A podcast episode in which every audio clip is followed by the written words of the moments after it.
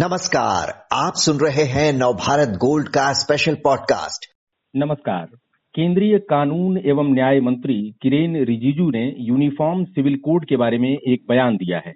संसद में उन्होंने कहा है कि इस बारे में केंद्र सरकार की फ़िलहाल कानून बनाने की कोई योजना नहीं है, लेकिन राज्य चाहें तो वे कानून बना सकते हैं। इस बयान के चलते यूसीसी पर नए सिरे से बहस शुरू हो गई है। इससे जुड़े तमाम पहलुओं के बारे में जानकारी देने के लिए हमारे साथ हैं राजेश चौधरी जी जो नवभारत टाइम्स के असिस्टेंट एडिटर हैं।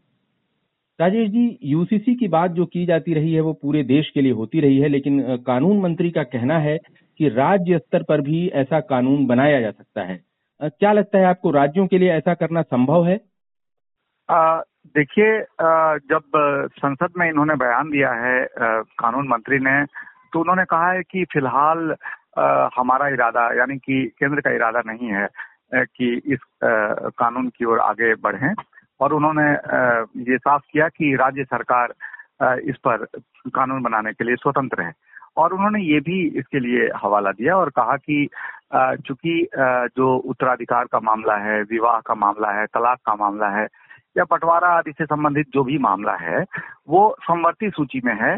जिसे सातवीं अनुसूची में डिस्क्राइब किया गया है। और यहाँ पर राज्य सरकार को कानून बनाने का अधिकार है, ऐसा उन्होंने ज़िक्र किया। और जो संविधान जो अनुच्छेद 44 की बात करती है, उसमें भी कहा गया है कि जो नीति निर्देशक जो सिद्धांत है, उसमें राज्य प्रयास करेगी कॉमन सिविल कोड के लिए। तो जब केंद्रीय मंत्री का ये बयान संसद में आया है तो ज़ाहिर सी बात है, इसको लेकर एक सवाल मन में हुआ है कि कॉमन सिविल कोड का मामला केंद्र सरकार कानून नहीं बनाना चाह रही, क्या राज्य सरकार के पाले में गेंद डालना चाह रही? तो राज्य सरकार इसमें कानून बनाने में पूरी तरह से वैसे सक्षम है। और इसको लेकर जो उत्तराखंड सरकार है, वो पहले भी पहल कर चुकी है और वहाँ पर जो उत्तराखंड के कुछ महीने पहले ही सीएम ने कहा था कि वहाँ पे मसौदा तैयार किया जाएगा और मसौदा तैयार किया जा रहा है और ताकि कॉमन सिविल कोड को लागू किया जा सके और इसके लिए कमेटी भी बनाई गई है जिसकी मीटिंग भी हुई है और उत्तराखंड सरकार इसको लेकर आगे बढ़ चुकी है। जहाँ तक बाकी राज्यों का सवाल है कि क्या कॉमन सिविल कोड राज्य सरकार के डोमेन में आता है या नहीं आता है तो कानूनी जानकार यही कहते हैं कि राज्य सरकार यहाँ पर कानून बना सकती है। वो इसलिए कि जो कॉमन सिविल कोड का जो जो अवयव है, जो तत्व है उसमें, उसको अगर आप देखते हैं तो वो मामला विवाह से संबंधित मामला है, तलाक से संबंधित मामला है, उत्तराधिकार से संबंधित मामला है, बंटवारे से संबंधित मामला है। तमाम चीज़ें जो है वो सिविल लॉ से गाइड होता है। उसके लिए अलग अलग कानून है भी राज्य सरकारों में। और ये सिविल लॉ हो, या हेल्थ का इशू हो, या लैंड का इशू हो, या लॉ एंड ऑर्डर का इशू हो, इसमें राज्य सरकार कानून बनाती है। और जो भी मसला संवर्ती सूची या राज्य सूची में होता है, वहाँ पे राज्य सरकार कानून बना सकती है। और इसीलिए कहीं ना कहीं कॉमन सिविल कोड का जो मामला है, वो राज्य सरकार के डोमेन में आता है और राज्य सरकार कानून बना सकती है। जी। जी। आप कह रहे हैं कि राज्य सरकारें कानून बना सकती हैं लेकिन पूरे देश के लिए कानून के बजाय अगर राज्य अलग अलग जो है कानून बनाने लगेंगे समान नागरिक संहिता पर तो इसके चलते क्या कुछ दिक्कतें उभर सकती हैं? देखिए इसको यूँ समझने की ज़रूरत है कि अभी भी आ, आ, जो जो कानून जैसे सीआरपीसी की बात अगर लीजिए तो सीआरपीसी में आ, जो केंद्रीय कानून है लेकिन राज्य सरकार चूँकि लॉ एंड ऑर्डर का सब्जेक्ट राज्य का है। इसीलिए राज्य सरकार अलग अलग राज्यों में सीआरपीसी में भी अमेंडमेंट करती है और की हुई है। जैसे कि यूपी की बात अगर लीजिए तो यूपी में अग्रिम जमानत का प्रावधान खत्म किया जा चुका है वहाँ के विधानसभा से। और राज्य सरकार जब कानून बनाती है, या आप आईपीसी की भी बात करें तो आईपीसी में बहुत सारे ऐसे सेक्शन हैं जिसमें सजा के मामले में भी अलग अलग राज्यों में अलग तरीके से उसको डिफाइन किया गया है। चूँकि वो लॉ एंड ऑर्डर का सब्जेक्ट है, हालाँकि ये दोनों केंद्रीय कानून है सीआरपीसी और आईपीसी तो राज्य सरकार ऐसा अमेंडमेंट कर सकती है और जब जब भी राज्य सरकार कानून बनाती है किसी भी मसले पे तो फिर राज्यपाल के ज़रिए राष्ट्रपति से उसका अनुमोदन होता है। और एक बार जब राष्ट्रपति से अनुमोदन हो जाता है तो उस टेरिटरी में, उस राज्य में वो कानून लागू रहती है। अब अगर हम कॉमन सिविल कोड की ही बात करें तो गोवा में पहले से एक बड़ा एग्ज़ाम्पल है कि जहाँ पुर्तगाल सिविल कोड लागू है पहले से। और और इस तरीके के अलग अलग अगर राज्यों में कानून अगर बनाया जाता है तो उस राज्य के टेरिटरी में वो कानून लागू है। जैसे आप लैंड लॉ की बात कीजिए तो भूमि सुधार कानून अलग अलग राज्यों में अलग अलग तरीके से लागू किया गया है। उसके पीछे तर्क ये है कि हमारे भारत देश की जो सामाजिक परिस्थिति है और अलग अलग राज्यों की जो सामाजिक जो जो तमाम विषमताएँ हैं, वो उस राज्य के के जो प्रशासक हैं, वो उस हिसाब से कानून बनाते हैं ताकि उसकी जो सामाजिक जो परिदृश्य है उसको मद्देनजर रखा जाए। तो कुल कुल मिलाकर कॉमन सिविल कोड में भी जो भी कंटेंट है चाहे विवाह का मसला हो तलाक का मसला हो उत्तराधिकार का मसला हो तो अपने देश में चूँकि कहा जाता है कि अनेकता में एकता का देश है तो अलग अलग राज्यों की संस्कृति अलग है विवाह की पद्धति अलग है परंपराएँ अलग है कस्टमरी लॉ अलग है। तो ज़ाहिर सी बात है कि राज्य उस राज्य के कस्टमरी लॉ या परंपराएँ उन चीज़ों को देखेगी और उस हिसाब से जब लॉ वहाँ पे बनाया जाएगा तो ज़्यादा कारगर साबित होगा ऐसा समझा जाना चाहिए। जी। जी। लेकिन आ, केंद्र सरकार भी चाहे तो इस पर जो है कानून बना सकती है और जो एक ही विषय पर समवर्ती सूची का जिसका किरेन रिजिजू जी ने हवाला दिया है समवर्ती सूची पर के विषयों पर अगर राज्य और केंद्र के कानून हो दो कानून हो एक ही विषय पर। तो केंद्र का कानून माना जाता है, राज्य का कानून नहीं माना जाता है। केंद्र सरकार खुद ही क्यों नहीं बना दे रही है? कानून राज्यों पर यह मामला क्यों छोड़ रही है? जबकि सुप्रीम कोर्ट हो या हो या कोई भी हाई कोर्ट हो, दिल्ली हाई कोर्ट हो, उन्होंने तमाम याचिकाओं पर जो जवाब मांगे हैं, वो केंद्र सरकार से मांगे हैं। तो केंद्र सरकार को खुद ही कानून बनाना चाहिए। राज्यों को क्यों इन्वॉल्व कर रही है ये? देखिए बहुत सही सवाल है। इसको यूँ समझने की ज़रूरत है पहले कि पर्सनल लॉ में जो अलग अलग जो पहले तो ये हम जानते हैं कि पर्सनल लॉ में आखिर अलग अलग धर्मों के लिए पर्सनल लॉ क्या डिफाइन करता है? यहाँ से हम शुरू करते हैं। तो अब जैसे मुस्लिम लॉ है, वहाँ पे बहुविवाह है, चार निकाह करने की छूट है, हिंदू में ऐसा नहीं है। उसी तरीके से विवाह का जो न्यूनतम उम्र है, वो अलग अलग है। उसी तरीके से जो विवाह विच्छेद के लिए जो कानून है, वो भी अलग अलग धर्म में अलग अलग तरीके से उसको डिफाइन किया गया है। मसलन, मुस्लिम में अभी भी तीन महीने में तलाक का प्रावधान है।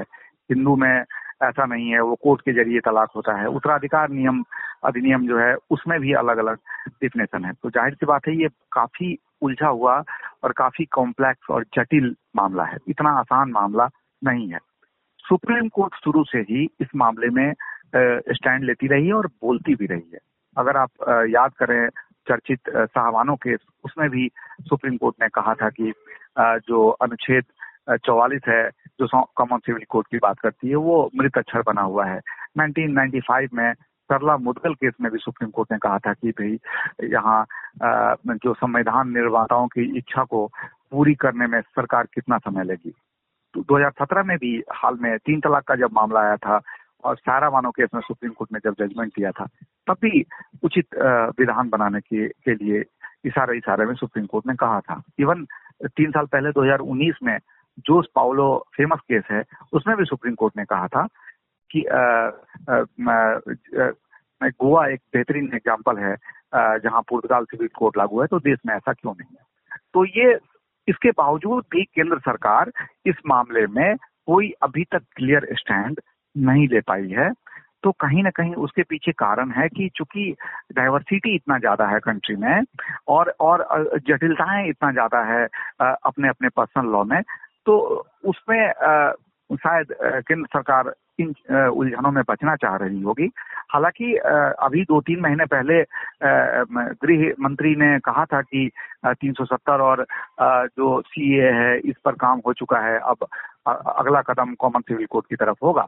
और बीजेपी की अगर बात करें चूँकि बीजेपी की सरकार है अभी 2019 में जब लोकसभा के चुनाव से पहले चुनावी घोषणा पत्र में भी बीजेपी के मैनिफेस्टो में कॉमन सिविल कोड की बात है। लेकिन जिस तरीके से केंद्र सरकार के कानून मंत्री ने जो बयान दिया है उस हिसाब से तो साफ़ लगता है कि केंद्र खुद नहीं चाह रही कि इस मामले में अभी आगे बढ़ा जाए और इसीलिए राज्य के पाले में गेंद डालना चाह रही है और राज्य सरकार इस इस, इस ओर मुखर भी है।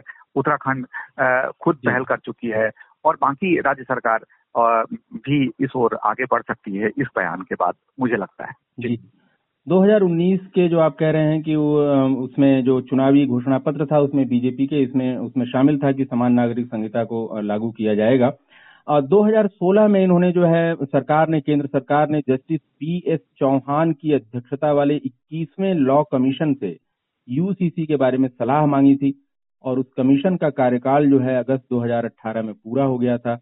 राजेश जी, उस कमीशन ने कोई रिपोर्ट सौंपी थी यूसीसी पर? क्या कहा था? अगर कुछ कहा भी था इसके बारे में? जी वो 2018 में ही रिपोर्ट सौंपी गई थी केंद्र सरकार को और तब जो रिपोर्ट थी लॉ कमीशन की उसमें कहा गया था ये बात कि देश में जो समान नागरिक आचार संहिता है, ये इसकी ज़रूरत नहीं है। और इस इस ओर जो जो जो उनका रिकमेंडेशन था वो कहीं ना कहीं देखा जाए तो क्लियर कट ये कतई नहीं था कि देश में कॉमन सिविल कोड को लागू कर दिया जाए। और उससे वो जो लॉ कमीशन की रिपोर्ट है वहाँ बची थी और उसने कहा था कि जो जो देश में डाइवर्सिटी है, जो तमाम अलग अलग धर्म, संप्रदाय और अलग अलग क्षेत्र हैं, उनके अपने अपने पर्सनल लॉ हैं तो उसके मद्देनजर कॉमन सिविल कोड को रिकमेंड नहीं किया गया था लॉ कमीशन द्वारा।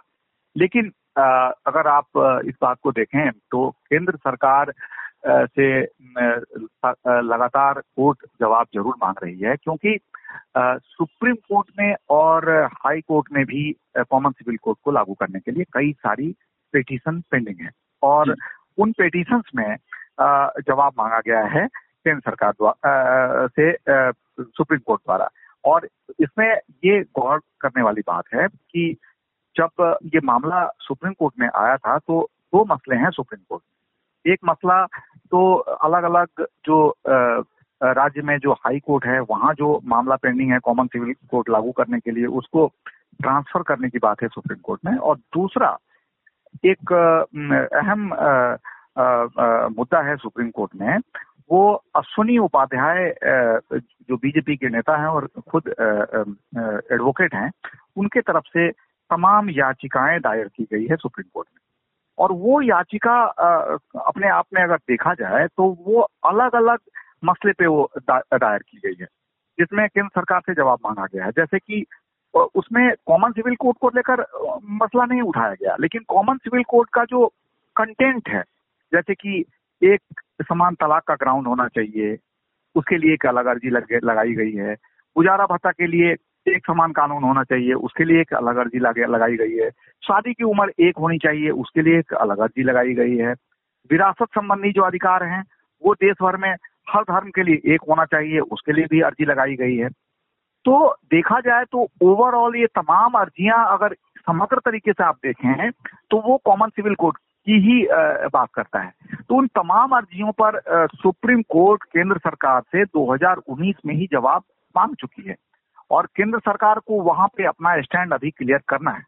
तो काफ़ी इंटरेस्टिंग होगा कि केंद्र सरकार लॉ कमीशन का जो रिपोर्ट है वो भी केंद्र सरकार के सामने है और सुप्रीम कोर्ट में जो मामला है कॉमन सिविल कोड या उसके कंटेंट से रिलेटेड जो मामला है उसमें केंद्र सरकार को अभी अपना स्टैंड क्लियर करना है सुप्रीम कोर्ट के सामने। तो ये काफ़ी इंटरेस्टिंग होगा कि क्या केंद्र सरकार वहाँ पे कॉमन सिविल कोड लागू करने की बात अपना की ओर कदम बढ़ाने की बात करती है, या राज्य सरकार के पाले में बात डालकर इस बात को वहाँ पे रखने की कोशिश करती है तो ये काफ़ी इंटरेस्टिंग होगा जब ये मामला सुनवाई के लिए आएगा।